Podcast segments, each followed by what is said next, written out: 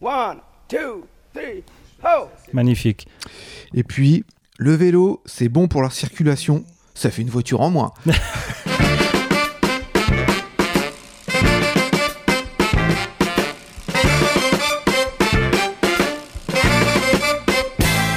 Salut tout le monde, vous écoutez Pause Vélo, l'émission qui donne envie de pédaler, l'émission dédiée au vélo utilitaire, le, le vélo qui sauve la planète. Comment ça va Gilles? Alors ça va bien, mais ça va pas si bien parce que j'ai eu un gros accident à ski euh, il y a six semaines et depuis je peux pas faire de vélo et je dois encore patienter deux semaines avant de pouvoir remonter sur la petite reine.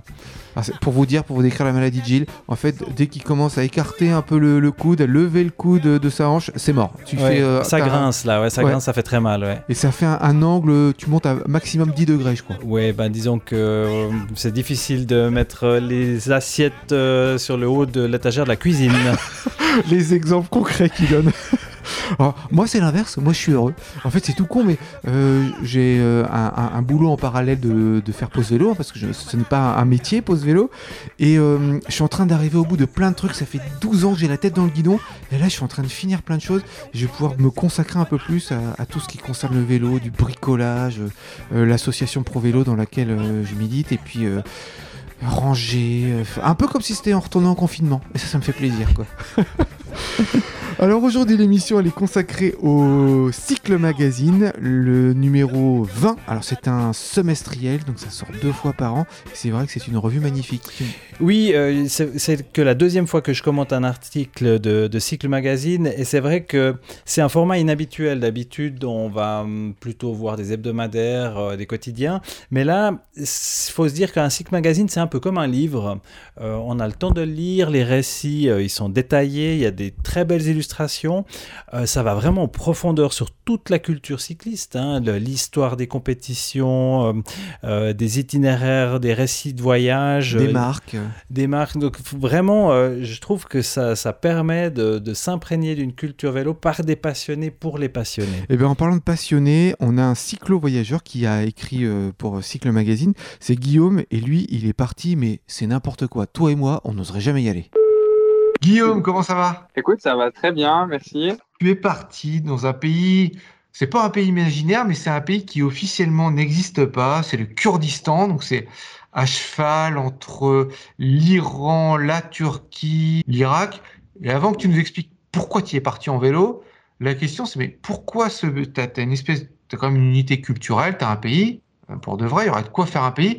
Comment ça se fait que ça se retrouve à cheval sur plein de, pays officiels comme ça? C'est une bonne, euh, une très bonne question à laquelle on a essayé de répondre en y voyageant. Pour moi, c'est pas clair non plus. Alors, il y a sûrement des puissances euh, voisines qui sont plus euh, fortes, plus écrasantes que, que les Kurdes n'ont jamais réuni à, à, à réunir, enfin à s'unir euh, face à ça, quoi. Ah, puis il y a certainement un coup de décolonisation derrière où les frontières ont été euh, tirées arbitrairement et puis euh, on n'a pas de... Voilà aussi l'histoire de la d'économie. Enfin, après la Première Guerre, euh, c'était ces territoires qui ont été partagés entre les différents pays, des frontières qui sont absurdes aujourd'hui au niveau humain et puis géographique qui font plus ou moins de sens. Tu mets que les informations, tu écris ça dans, dans l'article, les informations qu'ont pu laisser les derniers touristes en Irak sur la toile étaient rarissimes et dépassées de date. Enfin, une partie du monde moins touristique. Je crois que je sais pourquoi, mais dis-le nous, pourquoi est-ce qu'il y avait si peu de touristes et pourquoi est-ce que toutes les infos étaient passées de date? Quand on s'y est aventuré, c'était début 2019. Donc à ce moment-là, dans la partie euh, irakienne du Kurdistan, il y avait toujours des affrontements avec Daesh. C'était plutôt la fin euh, des conflits. Daesh était gentiment repoussé euh, du territoire, presque depuis euh, la guerre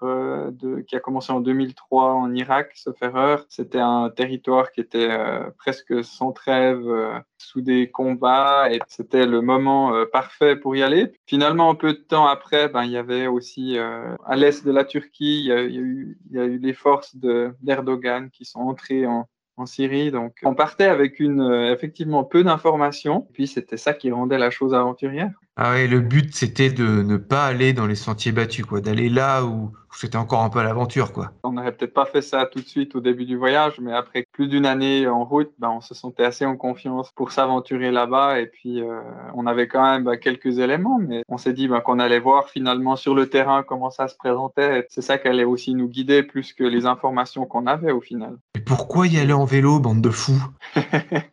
Pourquoi pas? Excellente réponse. Excellente réponse. Ouais, c'est un moyen qui est super approprié. Il n'y a pas de, vraiment de transport en commun qui, qui accède à cette région. C'est toujours moins cher et plus écologique que la voiture. Vous n'auriez pas été plus à l'abri dans un, un camping-car euh, ou une voiture, à l'abri des balles et tout ça? Non, alors il n'y avait pas, il y avait pas d'affrontement heureusement. Au contraire, c'était même très sûr puisqu'il y avait pas mal de contrôles euh, militaires. Du coup, on se sent plutôt même très en sécurité quand c'est comme ça. Et puis on était chaque fois hyper bien accueillis aussi à ces checkpoints, puisque les gens ils faisaient des photos avec nous et puis nous invitaient à boire le thé. Enfin, c'était même bon enfant en fait. Alors dans ce coin du, du monde un, peu délaissé, comment vous étiez accueillis vous en tant que cycliste? Est-ce qu'ils se sont dit mais qu'est-ce qu'ils viennent foutre là ces occidentaux avec leur vélo? Les gens étaient vraiment bah, très accueillants. Enfin, on a vu un peu des différences quand même d'un pays à l'autre, différences culturelles, même si ça reste la même région, la même culture globale on était super accueillis. Il y avait beaucoup de curiosité aussi, puisque c'était assez rare, justement, des cyclistes à vélo. Donc, beaucoup de photos avec les gens, des, invitations à aller partager un repas et puis euh, boire le thé avec les gens. C'était super. On a beaucoup dormi dans les mosquées, puisque c'était l'hiver et puis euh, tout était détrempé. Donc, c'était le bon endroit pour euh, se mettre un petit peu au sec. Et on nous a jamais fermé la porte au nez. Donc. Ah oui, ça, c'est un truc que j'ai appris en, lisant l'article, c'est qu'on peut dormir dans les mosquées. Ça, je savais pas, quoi fait des siestes euh, entre les appels à la prière. il y a l'appel du soir, l'appel du matin à 5 heures.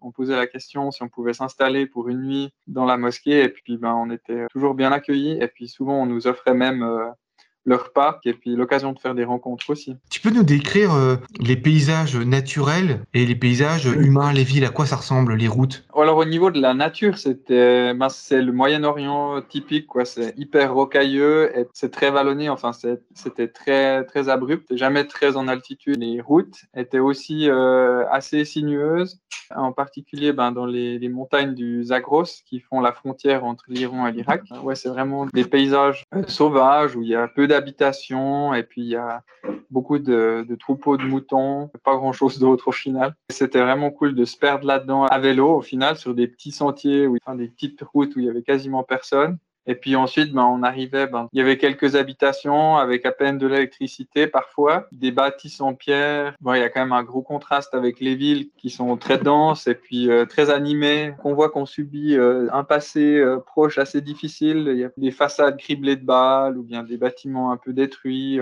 Tu disais les déchets, beaucoup de déchets partout, c'est un peu crado quoi c'est pas propre à cette région, mais c'est dès qu'on sort un petit peu de l'Europe. Il n'y a pas beaucoup d'infrastructures pour euh, récolter les déchets et puis les recycler. Donc euh, les gens, ils s'en débarrassent euh, comme ils peuvent en fait. Un peu partout, on retrouve des déchets. Qu'est-ce qui fait l'unité culturelle du Kurdistan? En quoi tu peux, tu peux dire qu'il y a quand même un, un pays humainement sur les traditions, sur je sais pas, le folklore Déjà dans l'habillement, en fait, il y a cette tenue euh, kurde avec ses grands pantalons et des tenues assez traditionnelles qui se, qui se ressemblent d'un pays à l'autre. C'est quoi le nom du ben, pantalon d'ailleurs? C'est le, le shalvar. Ils ont toujours des belles ceintures euh, en étoffe euh, autour, de, autour de la taille, des couleurs toujours un peu brun, kaki, comme ça. Très traditionnel encore. Et même les jeunes souvent portent ces tenues. Aussi, ben, la langue, j'ai cru comprendre qu'il y avait plusieurs dialectes kurdes voilà, il va aussi au-delà des frontières. C'est comme le Suisse allemand, quoi. C'est comme le Suisse allemand. Ouais, voilà. Selon les vallées, les cantons, c'est pas le même truc. Ben, il y a aussi la religion. Les Kurdes sont, euh, si je ne me trompe pas, sont des, sunnites. Et tu as d'autres projets de voyage dans tes sacoches? Euh, J'ai plein de rêves dans mes sacoches. Des projets concrets, pas pour l'instant, mais je pense que ce sera de nouveau euh, vers l'Est, peut-être. Eh ben, c'est bien. Merci beaucoup, Guillaume. À bientôt. Merci beaucoup. À tout bientôt. Serais allé, toi, au Kurdistan, sérieux? Ou alors maintenant, avec les frontières qui se ferment et qui s'ouvrent, euh, je pense que je, à la base, j'y serais pas forcément allé, mais là, j'irais vraiment pas. Ouais, c'est un, aventurier. Honnêtement, moi, je, je l'aurais pas fait. Je suis pas si téméraire que ça, quand même. Tu peux te prendre une mine de temps en temps. Ouais, une mine euh, à boire des bières, ouais, mais Une mine par terre, quoi. Alors, on va partir à propos de bière, de, dans Bel- la Belgique. hein. Oui, alors j'ai un article du euh, Cycle Magazine qui parle de la compétition longue distance Little Belgium. Donc j'ai vraiment décidé de prendre un article un peu au hasard et j'ai compris ce que voulait dire Little Belgium. À ton avis, je- donne-moi une idée de pourquoi cette course a ce nom. Est-ce que c'est une course qui passe par euh, tout ce qui va symboliser la Belgique? Non, mais il y a un lien comme ça. C'est vraiment très original parce que le parcours reproduit le pourtour de la Belgique sur 300 km à l'intérieur de la Belgique. Donc c'est comme si tu prenais Google Maps, que Ouais. tu dis ok, je vais dessiner le- le- la forme de la Belgique à l'intérieur, mais après, celui qui a concocté l'itinéraire, il allait retrouver les routes qui passaient le plus près de ce dessin de la Belgique. Et là où il était très fort, c'est qu'en plus, il a réussi à, passer à côté de lieux qui sont euh, assez emblématiques. Euh, on parle de la descente de vers... euh, Attendez, de vers Marche-les-Champs. Ça fait que même pour les cyclistes, il y a encore quelques points intéressants à, à, voir euh, sur le sur l'itinéraire de 300 km. Il faut bien se représenter que moi et toi, on fait pas du 30 km/h, donc c'est de toute façon, je pense, 15 heures sur, euh, sur son fidèle destrier, ou en tout cas entre le début et la fin avec les pauses. Oh là, moi c'est 5 jours. Hein. Ouh là là. Alors l'article a été rédigé par euh, Pascal euh. Euh, c'est une course qui avait lieu en juillet de l'année passée, c'était la troisième édition. Si j'ai bien compris, c'est un départ qui se fait euh, quand on a envie à peu près le matin. Il c'est pas euh, une course euh, du genre Tour de France avec des, des sponsors au départ. C'est chacun y va et puis fait l'itinéraire à son rythme. Mais ça se fait dans la journée alors? Ça se fait dans la journée, oui, oui. Tu pars à 6 heures du matin. Et puis, lui raconte. Donc euh, l'auteur de l'article que la soirée avant le- la compétition avait mal débuté. Ils ont picolé. Non, c'est que d'abord euh, il y a un chien qui a hurlé jusqu'à 1h du matin, Ah, ils ont pas pu dormir. donc lui il n'a pas pu dormir. Ensuite, son gamin de 6 ans vers 3h du matin, alors qu'il ne le fait jamais, est venu le réveiller parce qu'il avait soif. C'est pas vrai. Et puis après, il a encore pris une piqûre de moustique euh, euh, un peu plus tard. Donc son réveil à 4h30 pour prendre le départ à 6h euh, était vraiment très très tôt et on n'a pas eu un sommeil de qualité avant cette course. Il nous raconte que en plus, euh, après avoir pris le départ, son GPS l'a trahi, donc il a encore perdu du temps. euh, il s'est retrouvé, je crois, sur une voie sans issue. Bref, C'est pas, il a pas fait euh, Little Belgium, il a fait Big Belgium. il a fait Big Belgium exactement, mais c'était un mal pour un bien parce qu'il est tombé sur après cinq autres cyclistes qui roulaient en groupe, qui euh, prenaient part à cette compétition, et finalement ce sont devenus ses, ses frères d'armes pendant la compétition parce que finalement tu te retrouves que entre passionnés, des, des personnes capables de, rouler 300 kg en une journée, euh, ça commence à faire un,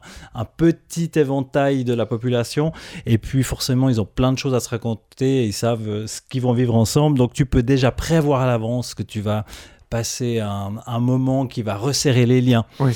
Euh, là encore, c'était une chance de pouvoir rouler avec eux parce que ces messieurs avaient organisé un ravitaillement avec un de leurs amis qui leur avait préparé des pâtes au pesto. Euh, donc, euh, quand il y en a pour 5, il y en avait pour 6. Et c'était aussi un bon moment de convivialité que de pouvoir partager euh, une des pauses à, à manger quelque chose qui va te tenir pour la suite. Puis à 6, t'as as déjà l'effet peloton. Et alors ça, c'est énorme pour couper le vent et tout ça. Exactement. Alors, euh, il, nous, il nous mentionne euh, qu'il a passé par la ville de Louvain, le, château d'Elessine. Euh, ce que j'ai aimé dans son, dans son récit, c'est que il parle pas beaucoup de l'effort, on le comprend. euh, il nous rappelle vraiment le, plaisir de, pouvoir contempler euh, la, campagne, les, beaux points de, vue de la Belgique. Et, c'est ça, je crois, finalement, qui, va intéresser les lecteurs. La performance, on peut la voir partout. Euh, D'écrire comment est la, végétation, tout, le paysage de, la région à laquelle ils ont traversé, ça, c'est quelque chose qui, qui va nous parler. D'ailleurs, il y a de très belles images tout au long de la, de la compétition, depuis le matin avec le lever de soleil, parce que euh, forcément, il fallait se lever vraiment très très tôt, jusqu'à la fin. Et lui dit que à la fin du parcours, forcément, ces personnes qu'il connaissait à peine, c'est presque devenu des amis, en tout cas des, gens avec qui il a des liens très forts et il sait qu'ils en reparleront et puis qu'ils se reverront. Un mot par rapport à l'organisateur de, la course. Lui est un, fondu des grandes distances et pour l'anecdote, donc il s'appelle Sébastien, Sébastien. Alors il expliquait que le, le parcours était peut-être pas trop difficile à dessiner sur, euh, sur, la, sur une application, sur une carte d'un ordinateur, mais après, il faut faire beaucoup, beaucoup de reconnaissance pour qu'on arrive à relier les, les différents points clés. A pas d'autoroute. Exactement. Et euh, lui, euh, donc, il a une idée farfelue, mais c'était pas la première parce qu'il s'était euh, mis à faire ce qu'on appelle un Everesting. Sais-tu ce que c'est? Est-ce que ça a quelque chose à voir avec le mont Everest? Oui, le but, c'est de faire un dénivelé équivalent de l'Everest sur un parcours. Mais il y a des gens, ils se font chier dans la c'est voilà. pas possible. Alors lui, ce qu'il a fait, c'est que sur une colline du centre de Bruxelles, il a fait un Everesting. Il a fallu la monter, la descendre, quoi, la monter 430 fois. En une journée? Euh, ouais, je pense qu'il savait bien dû prendre ça, quoi. Donc euh, voilà, des idées farfelues, mais qui après amènent à d'autres idées farfelues, comme cette magnifique compétition qui, je suis sûr, euh, cette année aura de nouveau un, son lot de candidats qui auront autant de plaisir euh, que l'auteur de cet article. Tu sais, il est parti à 6 heures et tu sais à quelle heure il est arrivé? Non, je crois pas qu'il l'a précisé sur l'article, mais je pense que hum, si on fait une estimation, moi j'imagine qu'il doit arriver à 8 heures le soir, quoi, en tout cas. Mais ouais, sérieux, hein, 300 km euh, pendant les vacances? Franchement, moi, c'est une semaine. Et puis, il y a une journée de repos et tout. Je peux pas faire autant de bornes. Je n'y arrive pas. Je, je suis pas assez sportif. Mais ton pull est beaucoup trop lourd. Oui, alors là, c'est parce qu'on est en train d'enregistrer dans ma cave. Il fait super froid. Et j'ai mon gros pull troué qui a plus de 25 ans. Mais c'est mon pull chaud et je l'adore. Alors, si vous voulez euh, lire en entier cet article, c'est dans le Cycle Magazine numéro 20. On va continuer à explorer le Cycle Magazine. Et cette fois, c'est une lecture de Quentin sur Paris au mois d'août. Paris sans voiture. Paris au mois d'août. Victor Juste. Dans son roman Paris au mois d'août, René Fallet évoque les conditions caractéristiques qui règnent en plein été dans une ville gigantesque comme Paris. Conditions particulières tant climatiques que liées au calendrier des vacances et d'un jour férié idéalement placé au milieu du mois, le 15 août. Fallet inscrit dans ce cadre une intrigue amoureuse inattendue entre un quadragénaire un peu las et une jeune anglaise qui lui réouvre les horizons enthousiastes et sans limite propres à la jeunesse. Le héros de cette histoire, qui doit rester à Paris pendant l'été tandis que sa famille part en vacances, n'évoque pas une ville désertée par ses habitants. Il se demande même si les automobiles n'ont pas le don d'ubiquité peut-être. En Bretagne, en Auvergne, dans le Midi, partout, et rue Saint-Martin. Il s'en étonne et remet en question le parti pris qui consiste à croire que Paris est vide en août.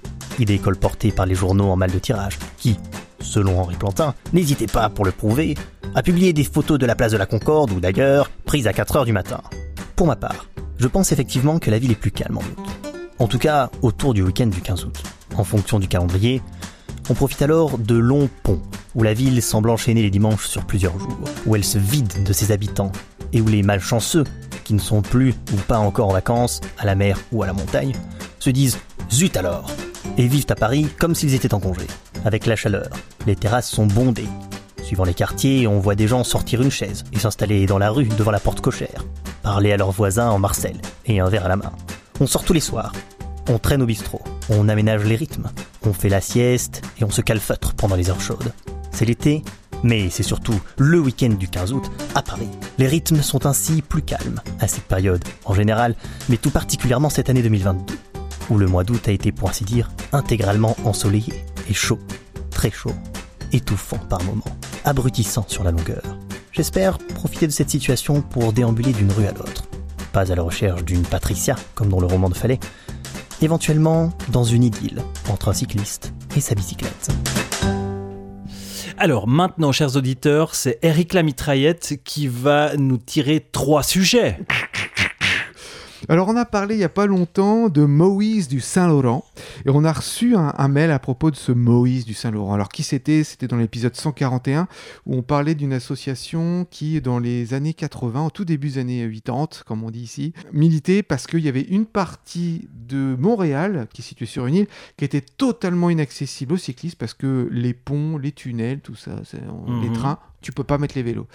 Donc ils ont tout essayé. Euh, L'association MAB, le monde à bicyclette, pour que les autorités fassent quelque chose. Et ils n'arrivaient à rien, alors qu'est-ce qu'ils ont fait? Eh ben, euh, il y a un gars, un foufou, Robert Silverman, de son nom euh, Bicycle Bob, qui a dit, ben, je vais faire comme Moïse, je vais essayer d'écarter les eaux, voir si les cyclistes peuvent passer. Comment il a fait? Alors, bah, il a convié la presse, il a montré à la, pièce, à la, à la presse que bah, ça marche pas, en fait. Euh, et du coup, ça fait beaucoup de bruit. Oui. Et finalement, eh ben, ils ont réussi à trouver un accord pour qu'il y ait quand même un pont où Pour on les puisse vélos. euh, faire passer les vélos. Pour la mobilité active. Voilà, alors je fais un petit résumé de ce qu'on a raconté dans l'épisode 141, parce qu'on a reçu un mail d'un euh, militant de cette association-là, ou de feu cette asso- association-là, et qui nous a parlé euh, justement de Bicycle Bob. Et ben il se trouve que Bicycle Bob, il est décédé il y a pile poil un an, et ils ont lancé une pétition en ligne, et c'est pour ça que je vous en parle, pour qu'il y ait une piste cyclable qui porte le nom de Robert Silverman. Je trouvais que c'était très beau, ça coûte pas cher. euh, on met le lien pour la pétition en description de la vidéo. En plus, Bob, il a fait plein de choses. Il a notamment été emprisonné parce qu'il avait dessiné, il avait peint des pistes cyclables à Oh. l'époque où il n'avait pas du tout. Et euh, il enfin, moi, je trouve que c'est un mec formidable. Il mérite d'avoir sa piste cyclable. Mais dis-moi, j'ai pas bien compris. La traversée du Saint-Laurent pour la mobilité active, elle a été faite ou pas encore? Non, ils n'ont pas réussi. Ah oui, euh, oui. Maintenant, il y a des ponts qui sont qui Ah. sont accessibles. Ouais, parce que bah grâce à ce Grâce à ça, ouais. à ce petit sketch là, euh, les gens ils se sont dit ouais, c'est quand même un peu débile. Et comme c'était rigolo, et ben ils se sont mis le grand public dans, dans la poche et du coup ça, ça a passé quoi. Donc bah euh, j'espère que ça passera et que Robert euh, aura Paix à son âme. cyclable. Tu- Alors si vous nous envoyez des, des mails, vous voyez, on répond, on fait des trucs, on n'hésite pas. D'ailleurs j'ai un autre euh, un autre message qu'on a reçu euh, de Nicolas qui est syndicaliste et qui a réagi aussi à un épisode où on parle des, des syndicats qui font des choses pour le vélo. C'est vrai que moi c'est un peu quelque chose que j'ai découvert. Je, je vois les, les, les politiques, les associations, mais je pensais pas que des syndicats dans le monde du travail pouvaient aussi militer pour ça, quoi. Ça m'a surpris, je trouve ça que c'était- superbe, quoi. Mais on sait sur quoi il militait pour le vélo? Alors, euh, Nicolas, lui, euh, ce qu'il nous dit, c'est que euh, il essaye de, de faire des choses pour avoir notamment dans son entreprise des places réservées ou des douches, des choses comme ça. Alors je le comprends complètement parce que là où je travaille, euh, euh, on a aussi euh, des soucis d'aménagement et c'est vrai que ça va pas de soi de se faire entendre auprès d'une direction pour faire avancer les choses. Je pense que toutes les sociétés, toutes les entreprises maintenant sont bien conscientes qu'il faut faire des changements, mais elles n'ont pas forcément de pression pour les, faire rapidement. Donc je vois même avec mes collègues, on réfléchit peut-être des fois à rédiger des emails pour bien faire valoir les arguments, les, les avantages et puis ce que ça représente comme, euh, comme plus ouais. aussi en termes d'attra- d'attractivité. Donc oui, je pense que le, le rôle des syndicats, surtout en France, euh, peut faire quelque chose et je pense que c'est nécessaire. Il y, a, il y a un changement d'habitude qui doit s'opérer et c'est à- c'est aussi euh, les, les syndicats qui pourront accompagner. Et alors Nicolas, il nous parlait de ce qu'il faisait dans son entreprise de, de 200 salariés, donc mettre la, pas la pression, mais au moins discuter avec euh, les responsables.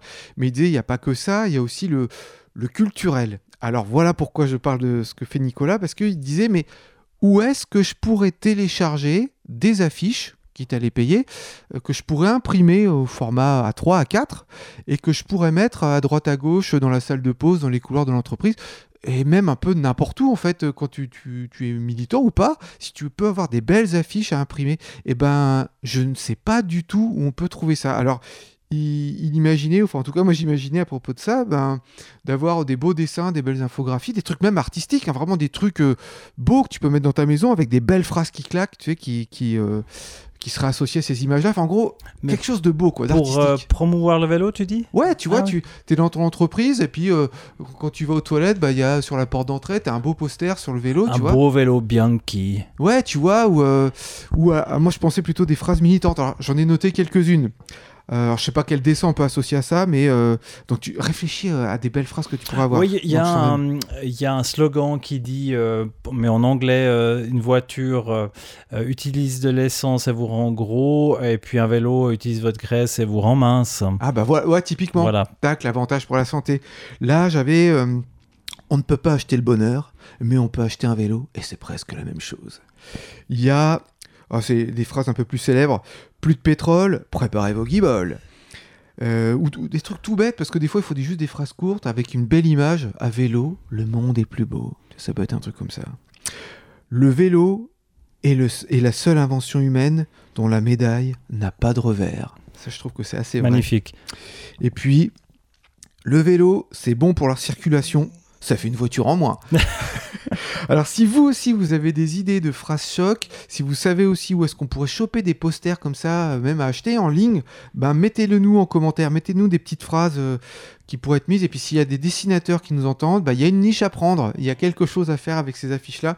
Et si vous décidez de faire quelque chose, pareil, tenez-nous au courant et puis on, on relayera. Il faut qu'on trouve toutes les bonnes idées pour faire euh, monter en puissance la culture vélo. Monter en puissance de cette évidence qu'est le vélo. Ouais. Qu'on ne soit pas les seuls à le savoir. Et puis alors une petite euh, nouvelle sympa. euh, Est-ce que tu as entendu par- parler d'un parking sous l'eau? Mais d'un parking qui est construit sous l'eau pour les vélos. Alors oui, par hasard, mais pas en lisant le même article que tu as vu. Comment tu sais que c'est pas le même article que moi Ouais, parce que finalement, c'est un parking tellement inhabituel que beaucoup l'ont utilisé pour, euh, pour différents sujets. Ouais, alors là c'est un parking souterrain à Amsterdam. Alors c'est vrai qu'Amsterdam c'est une ville qui est extrêmement dense, qui est extrêmement euh, vélo-friendly.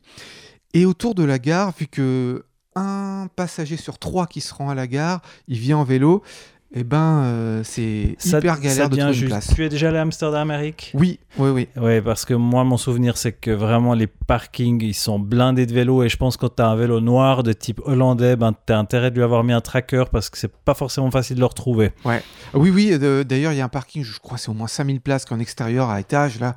C'est Oui. impressionnant. Et, pareil que ce que tu viens de dire, je me dis, mais, mais les gens, ils font comment pour retrouver leur vélo Ouais, là-dedans ça, c'est un mystère. hein. Et ben là, ils ont décidé de construire un parking souterrain, mais alors c'est immense. Bon, ils vont le faire en deux fois. Euh, dans quelques jours, il y aura l'inauguration déjà de 6000 places. Et puis il y aura euh, dans. 6000 places, ce qui font l'équivalent de 40 places de SUV. Oui, on est d'accord. Et puis il y aura quelques, quelques semaines plus tard 4000 places. Enfin, en gros, euh, c'est pas exactement ça, parce que je sais que le total c'est 11 000 places qui vont être ouvertes. C'est incroyable, 11 000 places Mhm. sous l'eau. Et là, tu te poses une question, Gilles. Tu te dis, ouais, mais 11 000 places sous l'eau, on met les vélos dans des ascenseurs? Oui, dis-moi, comment ils font? Eh ben, ils ont un tapis roulant. Tu te rends compte comment ils sont choyés, les C'est des feignasses déjà que leur pays il est tout plat. Ouais, et en plus, dès qu'il y a la moindre petite côte, on leur met un tapis roulant. Mais t'imagines à quel point ils sont protégés, ils sont magnifique. aimés, les cyclistes. Ça fait rêver. Voilà, et ils sont à 9 mètres sous l'eau. Et bon, bah, les Hollandais, ils savent comment faire. hein. Construire Oui, oui. sous l'eau, euh, construire des polders, ils savent. Ça et les digues, euh, ils sont expérimentés. Bah voilà, bah, je trouve que c'était une formidable nouvelle. J'espère qu'on on s'en inspirera un peu partout ailleurs. Il y a des pays où on fait vraiment beaucoup de choses pour le vélo et il faut que ça soit la même chose chez nous en francophonie. Chers auditeurs, l'émission touche à sa fin. J'imagine qu'après vous allez aller regarder euh, des vélos sur internet pour un futur achat, mais là je vous dis, n'y aurait-il pas un vélo à la cave qu'on pourrait ramener chez son vélociste préféré pour le réparer, lui donner une deuxième vie pour qu'au printemps on puisse de nouveau euh, se balader, lui faire prendre l'air? Oui, on se quitte en musique avec Rise. Le titre c'est Deep Inside. Et pour sauver la planète, n'oubliez pas, faites du vélo